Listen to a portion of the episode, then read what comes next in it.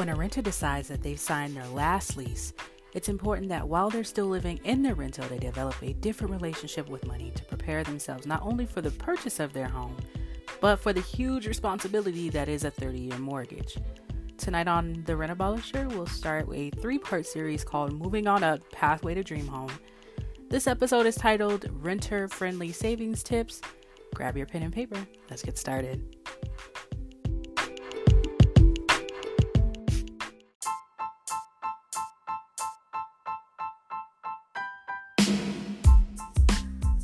Welcome to tonight's episode of the Rent Abolisher. My name is Alexis Miller, NMLS 1896104, currently lending in 30 states.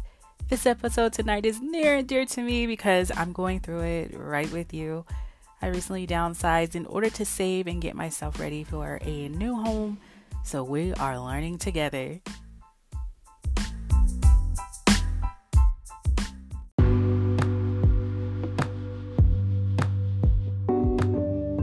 Alrighty, so the first tip is stay with family or get a roommate.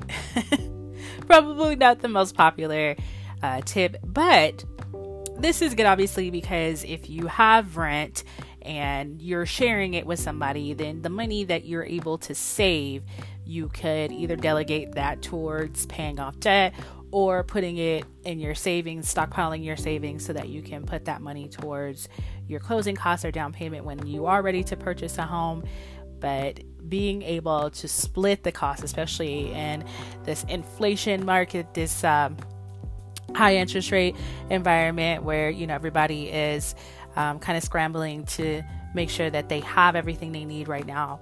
It may be something that you can do, and it's a win win for everybody because you're saving and you can put money towards other things. So, a little bit of sacrifice now will pay off huge later.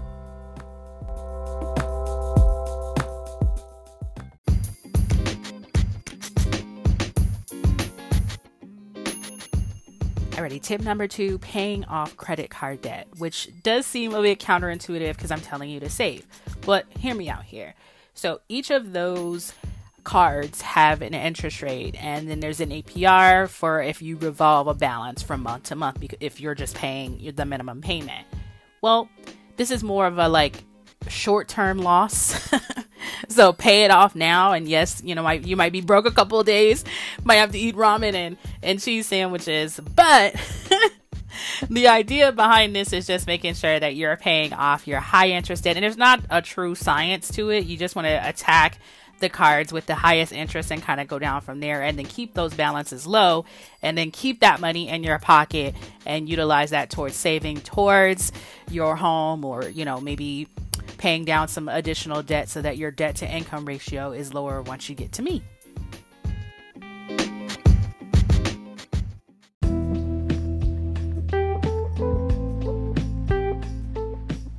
Alrighty, a little listener participation here. And yes, I can see you.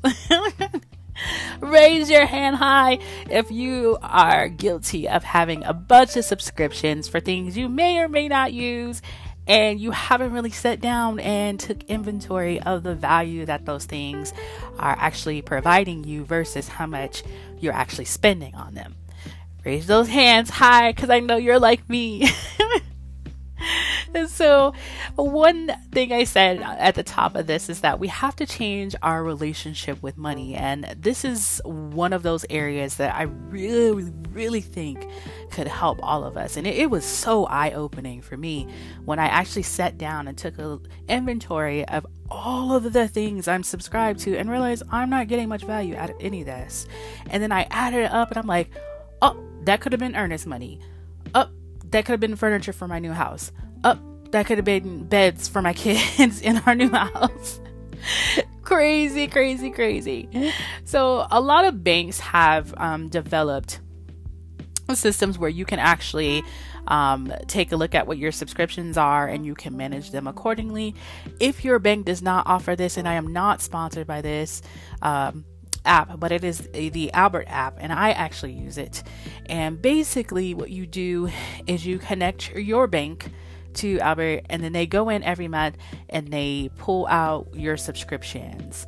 Um, and there's some other grateful, great tools, excuse me, uh, that Albert has, but the subscription one is my uh, main use for it. And then basically, it just takes inventory of all of your um, subscriptions and then you can manage them accordingly. And I ended up canceling a lot of subscriptions with the help of that useful app.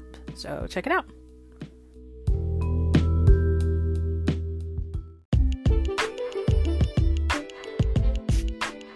Tonight's state shout out goes to the DMV area, including DC, Maryland, and Virginia, all states I currently lend in.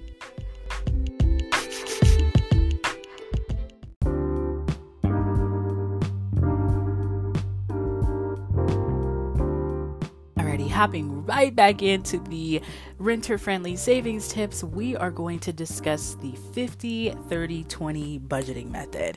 Now, this is something I recently learned, and I'm actually doing it with you guys. And I'm going to share how I'm doing it after I explain what it is.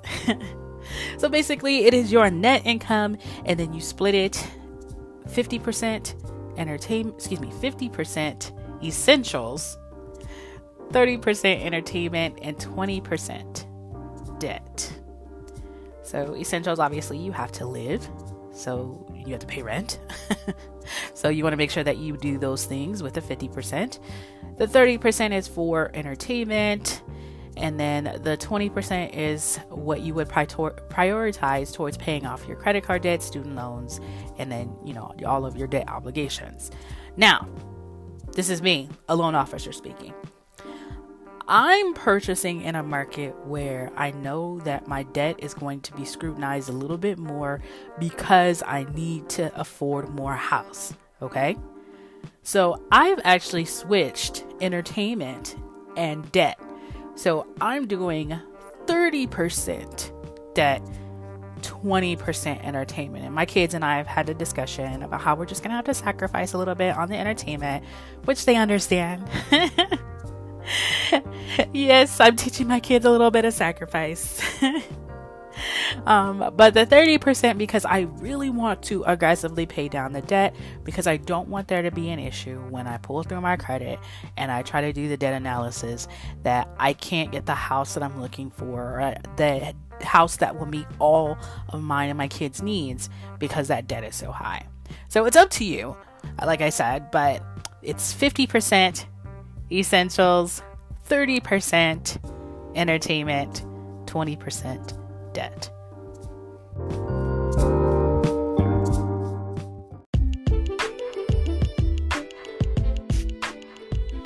We'll hop into our last renter friendly savings tip here in just a moment. But I want to make sure that we're connected on Instagram at the Rent Abolisher. Again, that is at the Rent Abolisher.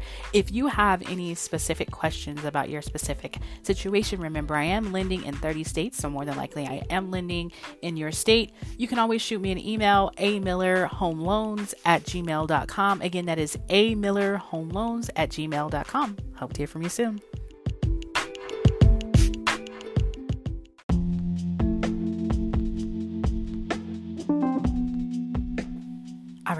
Last but certainly not least, saving lump sums of money. Okay, another listener survey. How many of you guys are guilty of getting your tax return and you're like, I need that new purse, I need those new shoes, I need that new refrigerator, the new iPhone has come out, hands raised high.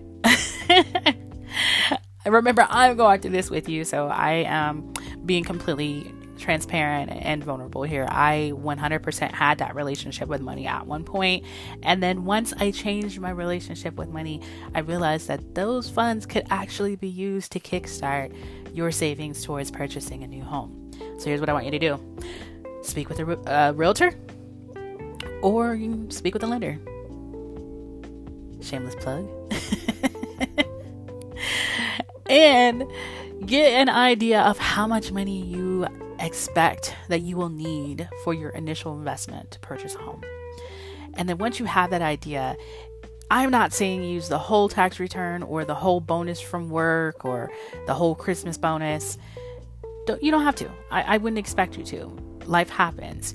But maybe use a portion of that, a percentage of that towards that fund because it kickstarts it, right? Because, you know, we can't save thousands of dollars a month. That's not realistic and life happens. But if you have $3,000 at one time and you can put that aside, then building on it seems a lot more easier and it's a lot more faster for you to be able to reach your goals. So, that is my advice for you on that. It is something that I'm personally working on right now, and I'll keep you posted on my progress.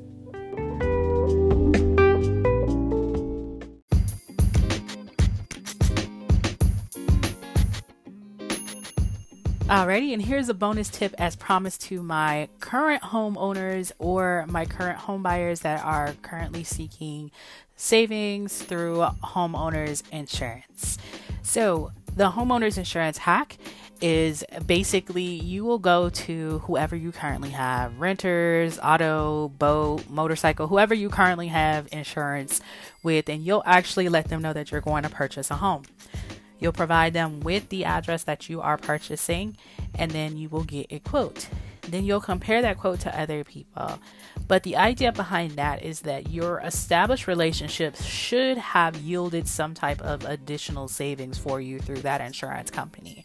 So, some things that you can do to make sure that you are able to see some savings there is make sure that your credit score is good because you know it does have some um, effect on what they can quote you, but then make sure that your payment history with them is good. So, really, you really need to have maintained a really good and long lasting relationship.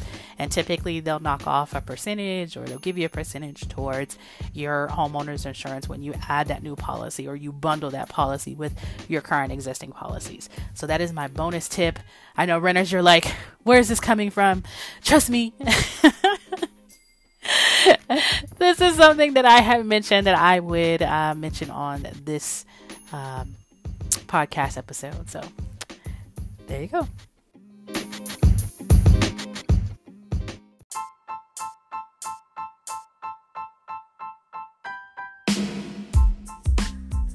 And that is it for episode three. Moving on up, pathway to dream home, renter friendly savings tips, Yes, that was a mouthful. Episode 4 will cover the home buying process from the lender perspective. So I want you guys to know what to expect when you come over to me after you've gone under contract for a home. So we'll take a deep dive into that.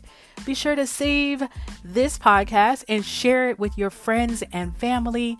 Again, my name is Alexis Miller, NMLS 1896104 and I'll see you in the next one.